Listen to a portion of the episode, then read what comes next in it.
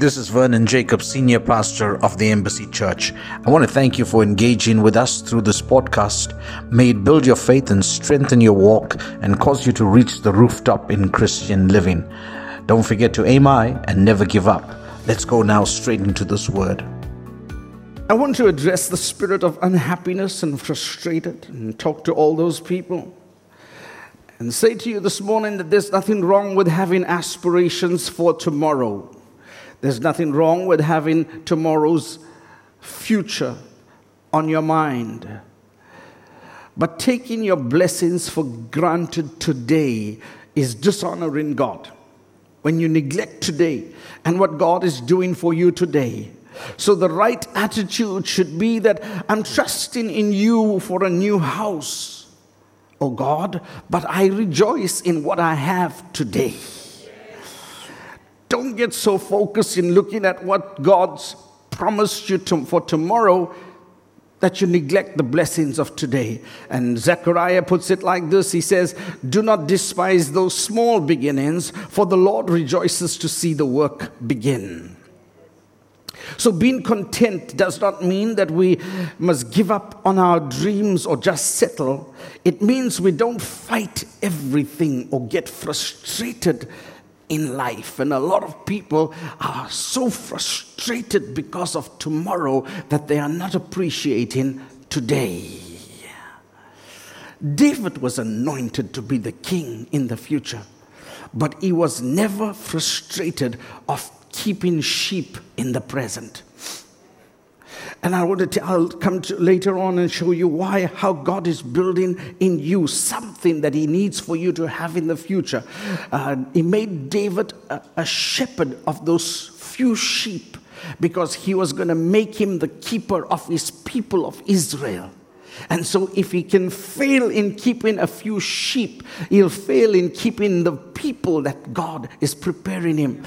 Inside of your today, God is preparing you for your tomorrow. And many times we have a picture of kingship that we forsake what God is doing with us as shepherds. Are you with me this morning? And so I want to ask you that inside of today, God has placed you in today. Learn to respect the rhythm of routine. You say, what does that mean? Well, God puts you into every day, into what you do. And sometimes we get so frustrated because we look at what others are doing. It's a good time to go to the next slide before we come back to this. Let's go.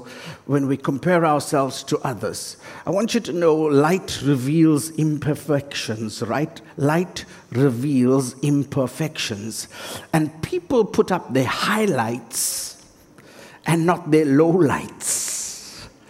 So when people post their highlights, it kind of frustrates you and makes you feel less perfect because light reflects imperfections. Are you with me? Say amen. So I want you to know that all those people, those influencers and all those people that are revealing their highlights, they also have lowlights, but they don't post it. And so you think that every day is Sunday. You don't go through the Monday with them. You don't go through the Tuesdays with them. Always you look at the suit.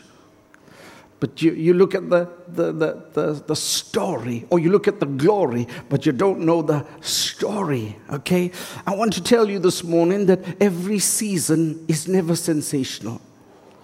Every season will not be sensational. You will have to learn to deal with valleys and mountains, highs and lows. Don't become depressed that you are inside of your ordinary. I'm going to show you just now how good ordinary can be. No tear that you cried in the ordinary will be wasted. Let's go back to the slide above. Now, there's a guy, and this is your homework for today and the week. Genesis chapter 28 and 29 is what you should be studying. How Jacob finds a wife, and he finds Rachel, But before that, he's tricked into marrying Leah. I told you that wasn't a trick. It was God's plan. Jeremiah, it's a Jeremiah 29:11 for Jacob in Genesis 29. Don't think that Leah just happened. It was planned. But the Bible says that in Genesis 29 verse 10, and it came to pass when Jacob saw Rachel, the daughter of Laban, his mother's brother. So he was marrying his niece. Let me just say this to you. When I said marrying his niece, some of you think that, oh, how can he do that? See, we are so trained to reading the Bible with a Western perspective, with the lens or the glasses of Western. We don't see it in the Eastern. So the Bible is written under Eastern culture, and so you must not judge with the lens that you were trained. You were trained with a Greek mindset. And I spoke about you got to degrease us in order to learn how to read the Bible. All right, so that's a story for another day. But he married his niece. And the sheep of Laban, his mother's brother, and Jacob went near and rolled a stone from the well's mouth and watered the flock of Laban, his mother's brother. If you find the context, you'll find that there are other men sitting at this well, and they couldn't roll the stone, three of them. But sometimes when you see the woman of your dreams, it will energize you to roll a stone that three strong men couldn't roll. Sometimes there's a time you got to wait for the stone to be rolled away. But when you see that one person, you will try your best to impress. And sometimes that energy to impress causes you to roll the stones. Jacob was trained to roll away stones. I'm trying to show you that to get into his relationship, he was doing what was routine to him. Sometimes God will bless you inside of your routine. Even when it comes to relationships, sometimes, I talk to the young people, they want to try to impress. But the ones that you try to impress because they fall in love with the impression. They don't fall in love with the person. So when the routine changes, you find that the relationship breaks, and you can't understand why you can't sustain a relationship. It's because you're always under the light.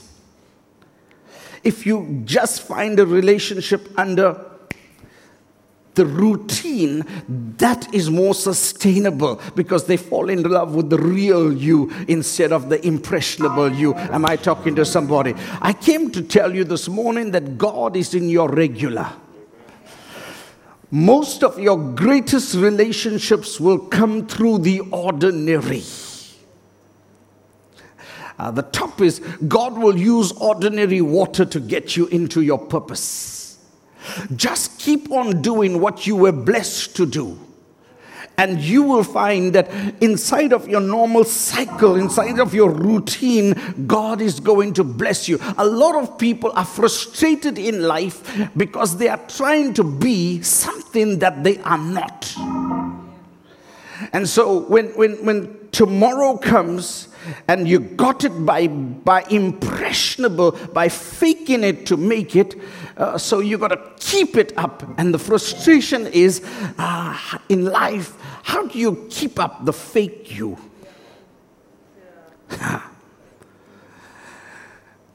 I came to tell you this morning that God will use your ordinary to bless you.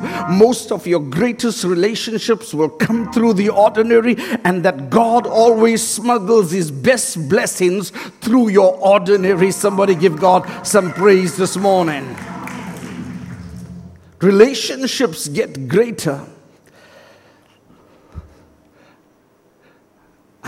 because relationships are being challenged. That's why I want to just talk about it this morning, put this on the altar and kill that altar of broken relationships. Relationships get better, or you let me. Jacob came to the well, and he finds Rachel. Rachel is working when Jacob finds her. When Jacob falls for her, he goes and tells his future father-in-law, "I want her." He says, "You must work for her." Most relationships flourish when people work towards it. When you stop working on your relationship stops working. Let me say that again. When you stop working on your relationship stops working. So, if you are a jealous person, when you stop working on your jealousy, you stop working on your own jealousy, the relationship stops working. Yeah. The relationship is going to break down because you're selfish. When you stop being working on your selfishness, the relationship breaks down. Getting quiet in this church.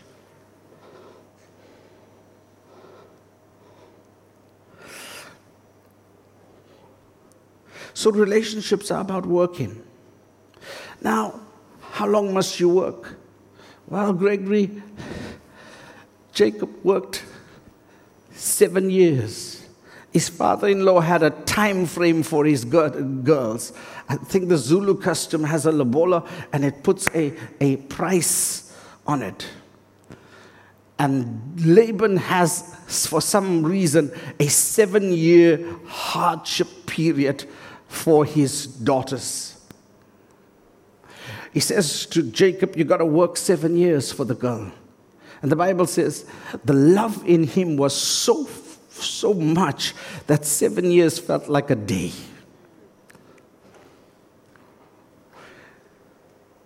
Sometimes it can take 7 years to change a person's behavior. And what you're trying to do for a day, you may have to take a little longer. It may have to take more days to change that person. I don't know whose marriage I'm talking to this morning. And you're trying, and you're saying, "But I've been at it for 3 years," and sometimes it'll take 7 years. I wrote it down. Sometimes it takes 7 years to get someone to change. You could be unhappy for 7 years whilst waiting for them to understand what you are saying every day. My wife had a challenge with me when we got married. I used to leave a towel that is wet on the bed. I saw nothing wrong with it because every time I wiped myself, my mother picked the towel up. I forgot that my mother is no more and that I have a new lady in my life. I think she battled with me even up to today. It's a habit that I formed. I can't break it. Sometimes I remember that it's a wet towel, and the only time I learn that it's wrong is when I go and sleep in the same space and realize who wet the bed. You understand? And some of you are battling with old habits, and they say you can't teach old dogs new tricks. All right? Now, it's 7 o'clock, so I got to keep on moving. What God has told me to tell you is to learn the lesson.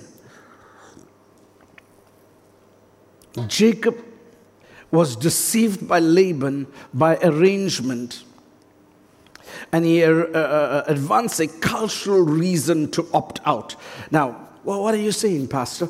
See, when Laban came, or when Jacob came to his father-in-law and asked his future father-in-law, "I want to marry this girl," he says, he makes an arrangement with him. He makes an arrangement and he says to him that you got to work 7 years for this girl. But in Laban's heart, he knew what he's going to do. He's going to trick him and put Leah, the elder daughter, because culturally, you can't allow your elder daughter to get married before the younger daughter. It just doesn't look right. It just doesn't feel right. So he makes a right arrangement, but he knows culturally it is wrong. So that's deception in his heart. Many people start right, but they end wrong. There's a scripture that says, you started in the spirit, but you end in the flesh. And that can cause problems when you start well and you trick and move into something that's wrong. And so it started in arrangement and it ended in deceit. I'm trying to be Jacob's advocate in this message and ask you, how would you feel if you worked 7 years and you got the wrong girl? Now, it's hard for Jacob to see his bride, because in Eastern culture, they are to be covered. You say they are veiled, and the only part you can see is the eyes. I'm trying to be Jacob's advocate. When you got the girl of your dreams and you waited 7 years for her, and the Bible says that he had one or two tequilas on that night. When you wait 7 years for your bride and you have had 2 shots of tequila, you are not waiting to see whether it's Leah who is in the dress. But there's one thing I do know, is that the one that's in the dress knows who she is. So inasmuch as Jacob didn't know that he was given Leah, Leah knew that she was given Jacob. And she knew that the arrangement was for Rachel. But for 7 years, she's keeping in her heart, because she also got her eye. I don't know which eye was it, but she had her eye on Jacob too. Or else we should have heard her speak to her dad and say, "Dad, you're giving the wrong girl. I heard you say that you promised Rachel." And that's where you'll go and read more into the word. You'll find 2 words in the Bible, envy and jealousy. I don't have time to talk about it now, but there is some envy that you promised the Rachel. And so I'm trying to show you the build-up to the frustration that I've worked 7 years, I've given 7 years of hard labor, and now I am disappointed. Now you make me look like a fool, because the wedding of those days, go read your Bible, it says it is announced to the community. You got to slay the cow and feed the village and make it a big thing. And now you make me look like a fool. And he says, I can't trust Laban. But the lesson inside of this is, through your hard work, you frustrated that your work didn't render the result. You frustrated in a man that you trusted. But you know what Jacob did? The lesson here is that he still trusted the Lord. You know you have changed or you have matured when the reaction you give to a situation now is not the same reaction you would have given then. Some of you have matured, being members of God. Being in the kingdom of God, your tolerance level is much greater. You would have killed 7 years ago. But now you say, I'll work another 7 years. You know you have matured when you have learned the lesson not to trust in man, but you have learned to trust in God. Jacob, in the midst of all of his frustration, in the midst of all of his disappointment, in the midst of giving and not getting the result that he got, he wanted, he still learned the lesson and he trusted God. I have 3 minutes to tell you something. When he consults Laban and he says, "What have you done?" And Laban says, "I know I had an arrangement, but this is what the culture says." And so he advances a cultural reason why he cannot maintain the arrangement. And he says, "You should have, I can only give you the second daughter if you fulfill your responsibility to the first daughter." And he says, "If you do that for a week and work for me for 7 years, then you can have Rachel." Jacob says, "Not a problem." He fulfills his 1 week and he gets his one love, which is Rachel. It's to work for her for 7 years. But inside of that 7 years, God gives Jacob his Joseph. Joseph was not supposed to come within that 7 years. But go and study your Bible. The womb of Rachel is shut up. But because God feels that what I was teaching you is patience, and I need another 7 years to accomplish it, but the way you act, you are demonstrating to me that you have learned patience. So instead of making you wait for another 7 years, inside of the 7 years, I realize that you've learned the lesson of patience. I'll bless you with Joseph.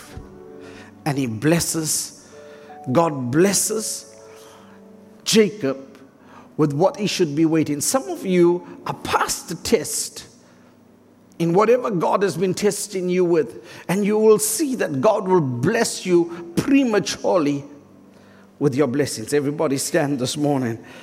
I got no minutes left. We need to fog the building. We need to evacuate the building so that we can open the windows and get ready for our next service. That service is full. Please stay in the service. There's no bookings. It's so relaxed. It's quick though. But as I leave you, because maybe some of you are frustrated, Philippians chapter 4:11, Paul says this: "I have learned in whatever state I am to be content." We teach contentment. I'm teaching contentment. You need to learn to be content. Tell yourself that you should be content. In the next service, I'm going to teach. There's no such thing as perfect. If you're looking for Mr. Perfect, you'll have to wait for the rest of your life. The closest you're going to get to perfect 10 is to do your nails and do whatever they do there. That's the closest you'll get to a perfect 10. Everything else needs work. You have to learn to be content. Contentment does not happen automatically. And this morning I came to tell you that you must choose to rejoice in the season that you are in. And as you rejoice in the season that you are in, Romans 8:28 will kick in, and God will make all things to work together. You run into seawater. As you reach the well, Rachel will come. You'll be saying, "How am I going to open up the when she does come, how am I going to roll the stone?" God will give you the energy because of Romans 8:28. As you come to it, God makes all things. See, too many of you are frustrated in the 10 things to do, but the step of a ladder is only reached or only climbed when you get to it. Watch it. I can't climb the whole 3, but when I get to it, the rhythm starts. You thinking, how am I going to climb it? Why are you frustrating yourself with all of the logistics? Romans 8:28. When I get to it, should I put my left leg first, left, right leg? When you get to it, whether you move backward, forward, Romans 8:28, and God makes, but it says like, and we know. I think that's very important, Gregory, to know that God makes all things to work together for those who love God. Say, that's me. Say, that's me. And last but not least, there's this beautiful word. It's a gift from God to you. It's called God will grace you. Some people are graced. See this guy, his fingers come automatically. Let me try what he's doing. I'm not graced to do what he's doing. He does it. I wish. I can, if I have this reader, I often think in my house, if I can play, I'll buy myself a grand piano, a white one. The one that picks up, that'll be mine. He says I can buy him. But God has not given me the grace of it. So that's not my grace. In the same way as if I give him the microphone and say, take over my message. That's not his grace. That's not his lane. It probably can come. But that's not his grace. Inside of grace, three things happens. Give me the word. Oh, you don't have it? Spell it for me. Grace. Put it quickly. I put it on my slide, but not on yours. Just go to grace. Put grace. Inside of the word grace, God bless you too. Quickly. Inside of the word grace is another word called race. God gives you grace to stay in your race so that you can become an ace. That's what grace is all about. Grace is God's G gift for you to run in your race. And so that in your lane, when you stay in your lane, you become an ace. God brought you and me together to tell you through me that God is going to bless your routine. God's going to bless your routine. God's going to bless your routine. I'm so happy to see you, Judy, and you're a nursing sister. I can try on Monday morning to put a drip. I'll kill the patient. The thing that I'm trying to save, I'll kill it. But God has blessed you inside of the routine. God will bless you with ordinary water to find everything. God has blessed each of you with a gift. He's graced you to stay in your race. Other pastors are writing books, but that's not what God told me to do. I'm not going to go and try to write, be frustrated and write books. That's not what he called me to do. Probably one day when I get much older and lose all the air, and I probably will do it. But right now, that's not my grace. Some people are graced to travel, preach in huge auditoriums. But that's not my grace. My grace is you. He called me to you, and so I do everything. My whole week is focused on this church. Until he changes my race, I'll be an ace with what he's graced me to do. Hallelujah. And so this morning, God told me to tell you that he's blessed you in your ordinary, your routine. And as you Monday comes, he'll bless your Monday. I will rejoice and be glad in it. What? The day that God is. This is the day that the Lord has made. I will rejoice and be glad in it. Will you say that as I release you? This is the day that the Lord has made. I will rejoice and be glad in it. Now, tomorrow, that will be your prayer when you rise. This is the day that the Lord has made. I will rejoice and be glad in it. When Tuesday comes, you add more excitement and you say, this is the day that the Lord has made. I will rejoice and be glad in it. So whatever the enemy throws at you, you keep making the declaration, this is the day that the Lord has made. I will rejoice and be glad in it. Did you get something this morning? Come on, give God praise.